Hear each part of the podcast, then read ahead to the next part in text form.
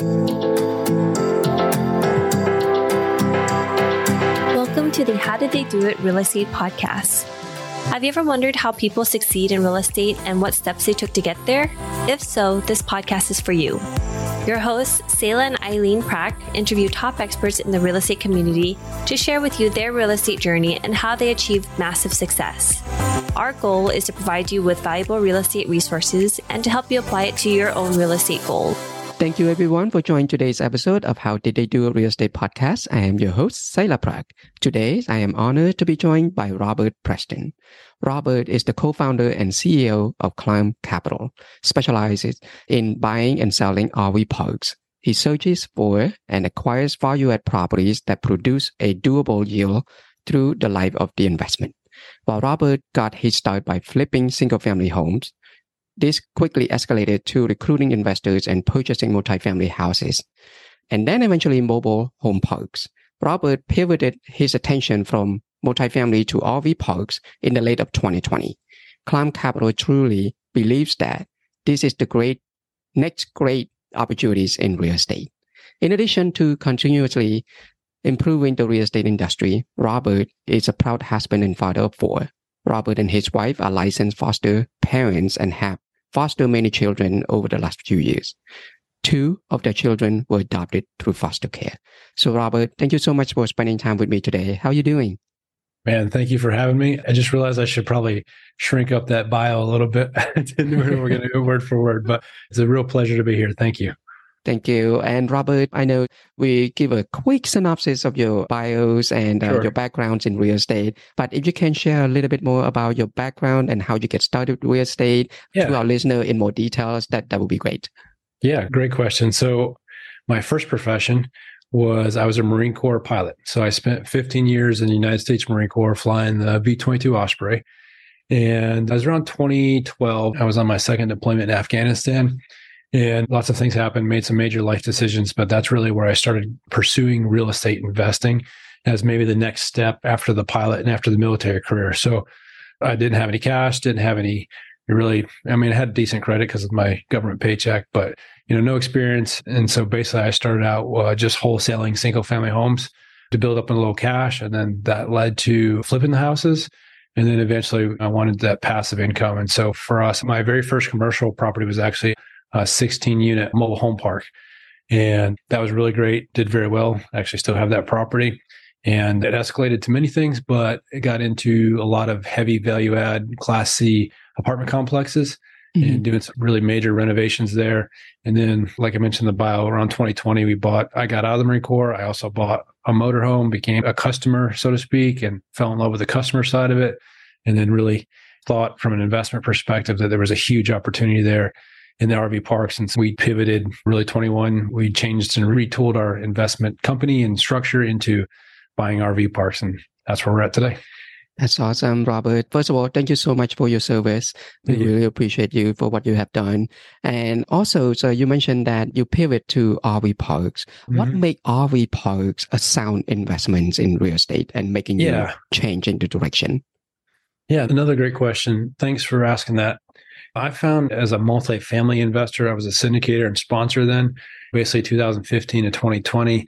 And just in those five years, I saw a significant change in in the cap rate compression and in the demand for the product and a lot of capital coming in there, a lot of other sponsors. And I just felt like the prices were too artificially inflated. The returns were being met and the prices were being achieved simply because of really cheap debt and even bridge loan debt on interest only stuff. And that was the only way that these deals were making sense. And that just was too risky for me. It wasn't something I was willing to do and put our investors in that jeopardy. And I think we're going to see some really negative results over that over the next couple of years where a lot of these IO bridge loans are going to mm-hmm. come due in the next couple of years. It's going to be a bad situation for some people. So that's a long way of saying I just saw that there was just way too much competition in the multifamily side. Well, we had some experience in mobile home parks. It's a cheaper asset. It's a different asset, but it's cheaper to get into, higher cap rates. And then I saw RV parks and said, well, wait a second. This is similar to mobile home park in operations. It has almost the same revenue per site or per door as the multifamily side. I have very little infrastructure to keep up. So I don't have the downside of the apartment complex maintenance and repairs. And I have guests, I don't have tenants. So the eviction laws and stuff are generally much more favorable to running an RV park. And then you put it all together of also the people are happy. They're happy to be there. They're on vacation. It's fun. I enjoy it as a customer and as an owner. So now I can take my family with me to the parks that I own. And there's a lot of reasons there, but I put it all together. To me, it has a lot of the benefits of the other asset classes. It has fewer of the downsides of the other asset classes. And it's just something that I enjoy as a lifestyle. Got it. And Robert, how many RV parks have you done so far? We have owned 14. We went full cycle on one. We currently own 13. So we've only sold one. Yeah. So we have 13 right now. And where are they? They're spread across. So I'm as far west as Arizona at Lake Powell, Page, Arizona, Lake Powell, beautiful area just north of Grand Canyon. And then our farthest east one is close to Charleston, South Carolina.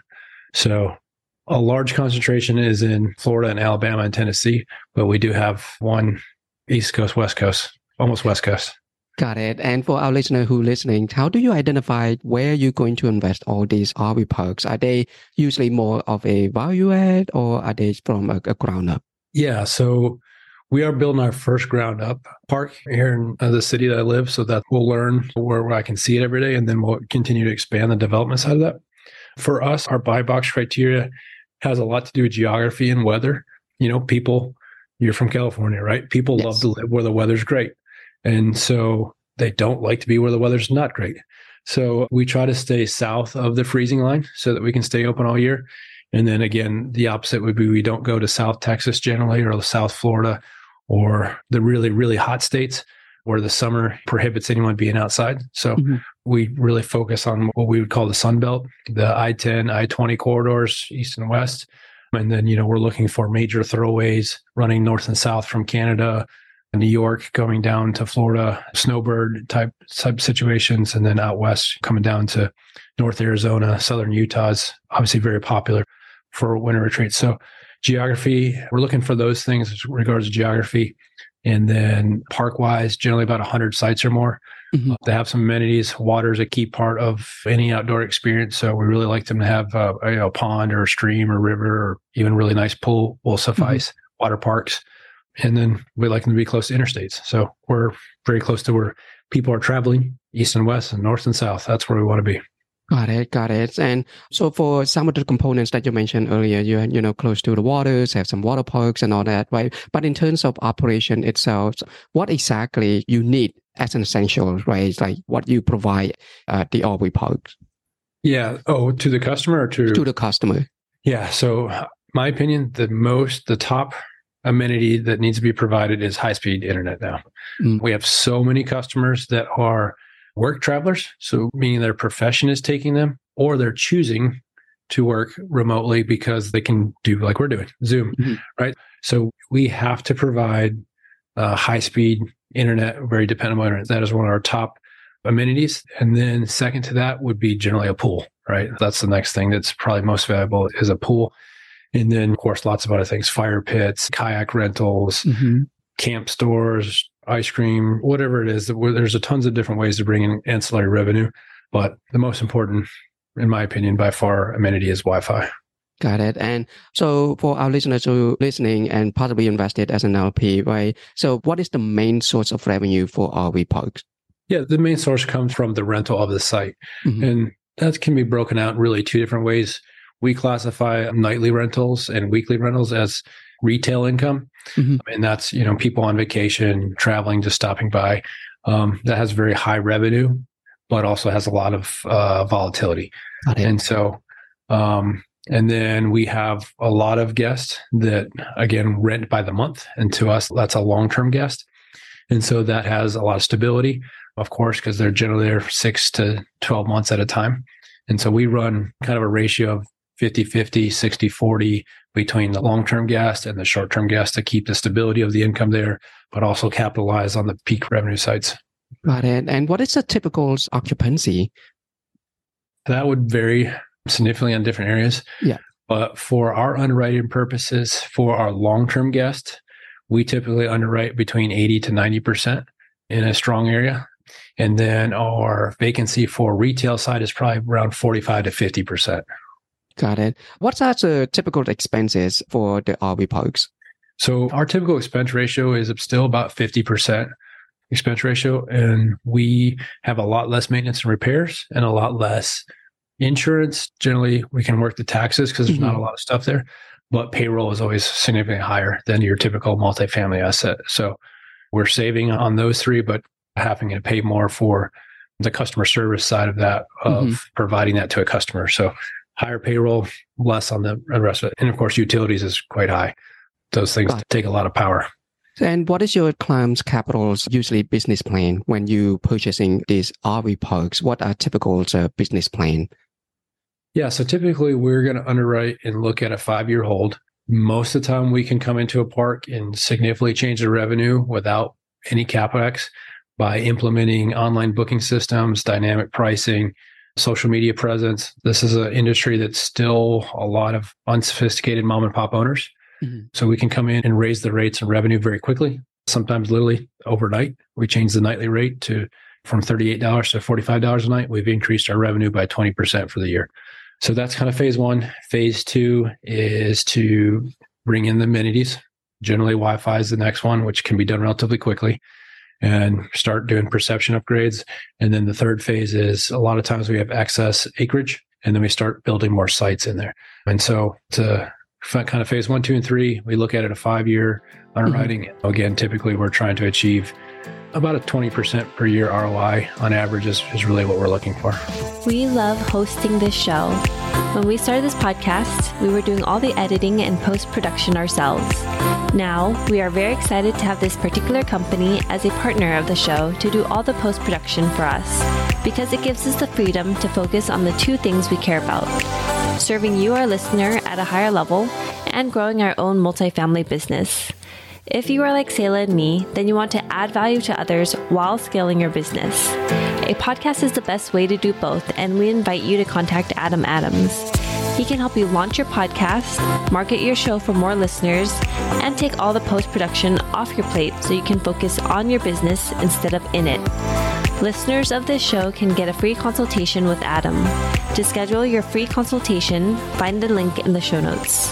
Got it. And you mentioned about the five-year plan. And uh, what is a typical exit plans after five years? Who's are the buyers? Uh, what are we aiming for?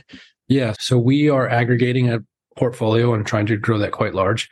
And we think that our buyer is going to be a larger institution or REIT. And you have seen the news where mm-hmm. a lot of these REITs are now opening up RV park wings. And so we expect that probably our buyer will be someone who comes in and buys the entire portfolio. Got it. I know it's uh, possibly like if you okay or open to it, can you give uh, scenarios, you know, like as an LP investor, limited partners that investing in an RV park, what does a typical deal look like and the structure? Ooh, yeah, typical. There's very few things in RV parks that are typical. So I can give you an example. We bought a park in a small park. It was in mm-hmm. February of 2020 we bought the park for 550,000. We put in just over 25,000 in capex, so we were at 575 into it. And then we sold that park in February of 2022, exactly 2 years later, we sold that for 1.25. So the investment into that the down payment was only 150,000. So I know it's a small example, but that was a extremely extremely good return. So that's the one we've gone full cycle on. We've gone full cycle on 12 multifamily deals, but that's the first RV one. We have an investment fund, and essentially we have the return structure there is really targeting the 15 to 20% IRR. Well, that's what I tell investors or LPs that they should expect. Typically, we do better than that, but that's the expectation. Got it. And but in terms of the split itself, oh. right, from the operators and also the limited partners, what is a typical structure? Yeah. So typically we take a 2% asset management fee, mm-hmm. a 2% acquisition fee. Those are the only fees that we take. And then it's typically a 60 40 split or 70 30 split, the larger part being to the LPs. We have an 8% or 7% preferred return, and then the 60 40 or 70 30 split most of the time. Got it. And you mentioned earlier about the RV Park investment funds that you have. Can you uh-huh. tell us a little bit more about the fund and why would someone invest in a fund instead of individual deal? Yeah, absolutely. So we realized that there were some inefficiencies from the buying and the selling perspective of continually turning over these assets. And our investors did well and they had their initial investment and then they had their profits and they wanted something or somewhere to put it. And sometimes we didn't have a deal for them to put in at that time. So for efficiency purposes and buying power, we created an investment fund. It's a $20 million fund that we're raising capital for. And right now, that fund owns five parks. We expect to own about 15 parks total inside of that fund. And so that does give some diversity and what's the word I'm thinking of? Diversification. There we go. Mm-hmm. Diversification of the assets, both geographically, in case there's a natural disaster that affects one or the other, and of course, markets. Some markets thrive in the winter, some markets thrive in the summer. So it spread loads that revenue coming in there appropriately. That's the fund. That structure is, I believe it's a 7%, could be 8% preferred return, and then 60 40 split to 60% to the LPs. And that's been open just not quite a year. We're almost to the year mark. And yeah, that's open to accredited investors. Got it. Got it. Robert, thank you so much for providing me information about the funds as well. So if somebody invested in an RV park, are they expecting to get some type of a K1s? And what about tax deductions and the mm. depreciation? Can you touch a little bit on that? Yeah, yeah. Another great question. So yeah, you would receive a K1, probably very similar to any other multifamily investment. RV parks still have significant amount of depreciation and we still can do cost segregation studies. We do those. So you get accelerated depreciation on those. So rough rule of thumb is around 30 to 40% of your investment is a depreciable loss mm-hmm. uh, the first couple years. Yeah, very, very similar to probably the other syndications you're, or funds you're used to seeing. It just happens to be an RV park instead of an apartment complex. Got it. And like uh, multi-family uh, space or single families, right? You have all these tenants. That's part of the risk that if they don't pay, and you have the eviction process and all that. Yeah. What are some of the risks that you can see investing in an RV park that investors should know? Oh, sorry, I missed. Like, did you say the the worst parts of investing? Uh, the risk, like the risk that you can think of about RV parks. Uh, that yeah. So of course, RV parks, as you mentioned, the plus side is that they're not tenants, right? So there's not right. an eviction process. So the inferred or inferred risk there that comes there is they're not on leases. So in theory, and and sometimes they do, is they can pack up in the middle of the night and leave. And so you don't have long term leases with obligation for them to pay.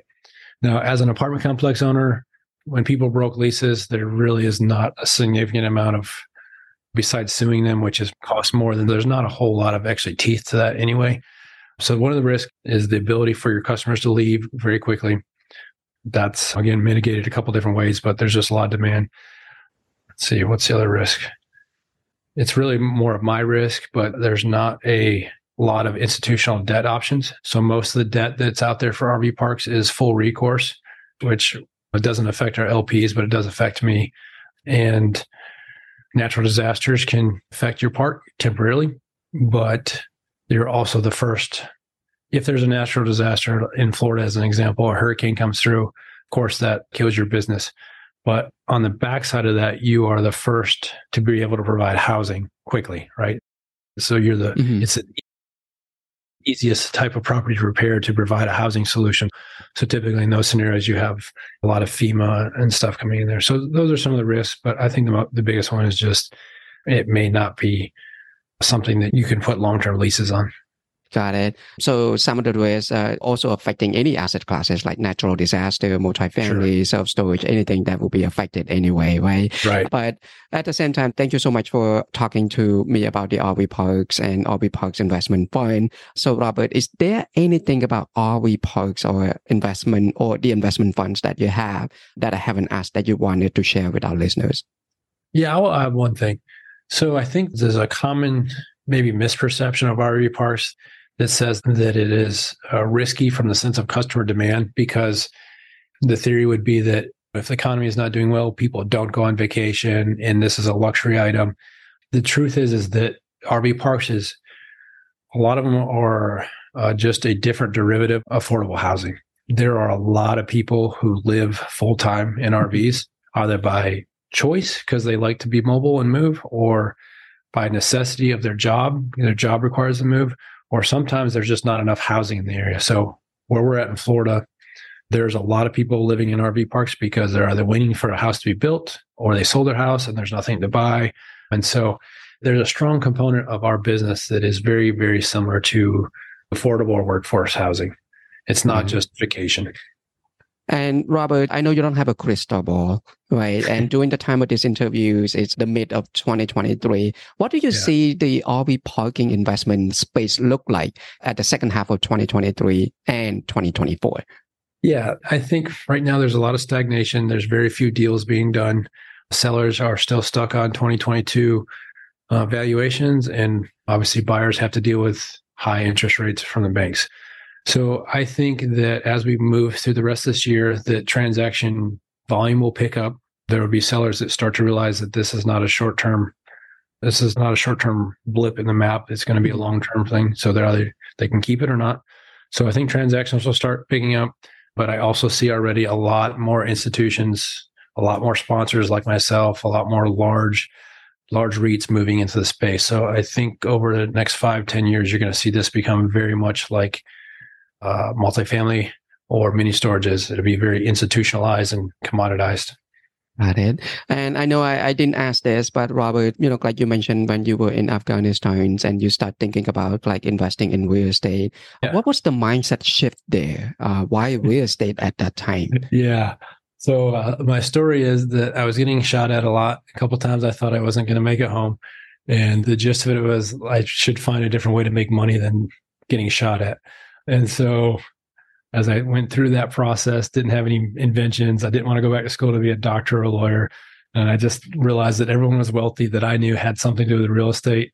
Let's start looking there. And it wasn't super hard to learn and do. So I sort of started there. Got it. And how has that been treating you so far since you started investing in real estate? That's pretty good. I think so. So no, I'm able to do things now and go places and live a life that I could have never expected you know, so I feel very blessed for that. And real estate was part of that. Definitely have to give credit to my creator. But yeah, we're very blessed. So, Robert, our listener listening to you right now, and if they have to ask you, what would advice would you give it to them if they wanted to be a successful real estate investor like yourself? Mm, so, I think there's two ways, and you just have to make the decision. Are you going to be passive and be an LP? And that's great. And if that is your route, then find great sponsors with strategies that make sense that don't revolve around financial engineering. And or if you're going to go and do it actively, then the the best piece of advice I can do there is just you got to take action. You got to put offers in, you got to do deals, and you'll learn across the way. You'll make mistakes, but the analysis or paralysis by analysis is probably what hinders most people. Robert, I really appreciate you coming on to the podcast today to talk to me and to our listener regarding RV Parks and RV Park Investment Fund and sharing the knowledge that you have with us and your stories. And by the way, thank you again for your service. If our listener wanted to find out more about you, your company, and wanted to invest with you, where can they go? Yeah, so our website is climbcapital.com, which is C L I M B as in boy, capital.com. So from there, you'll find links to my contact information and to our investment fund and our portfolio and all that stuff. So yeah, climbcapital.com. Robert, thank you again for your time. Thank you. And thank you for listening to our podcast today, brought to you by Bonavest Capital. We would really appreciate it if you can go to iTunes right now and leave a rating and written review. Also, please don't forget to subscribe so you can always get the latest episodes. You can also connect with us on Facebook, How Did They Do It Real Estate. We'd love to hear your feedback and any topics that you're interested in for future episodes. If you're anything like Selah and me and believe that real estate investing is a great way to create passive income and build long term wealth, check out our free apartment syndication due diligence checklist for passive investors at bonavestcapital.com forward slash checklist. Selah and I created this checklist for ourselves as we evaluated different multifamily syndication opportunities as a passive investor. So we would love to share it with you so you can use it as a resource as well. Download your free copy today at bonavestcapital.com forward slash checklist. Lastly, to learn more about us, you can go to bonavestcapital.com and fill out the contact us page so you can speak to us directly. Nothing on the show should be considered as specific personal advice. Please consult your legal, tax, and real estate professionals for individualized advice.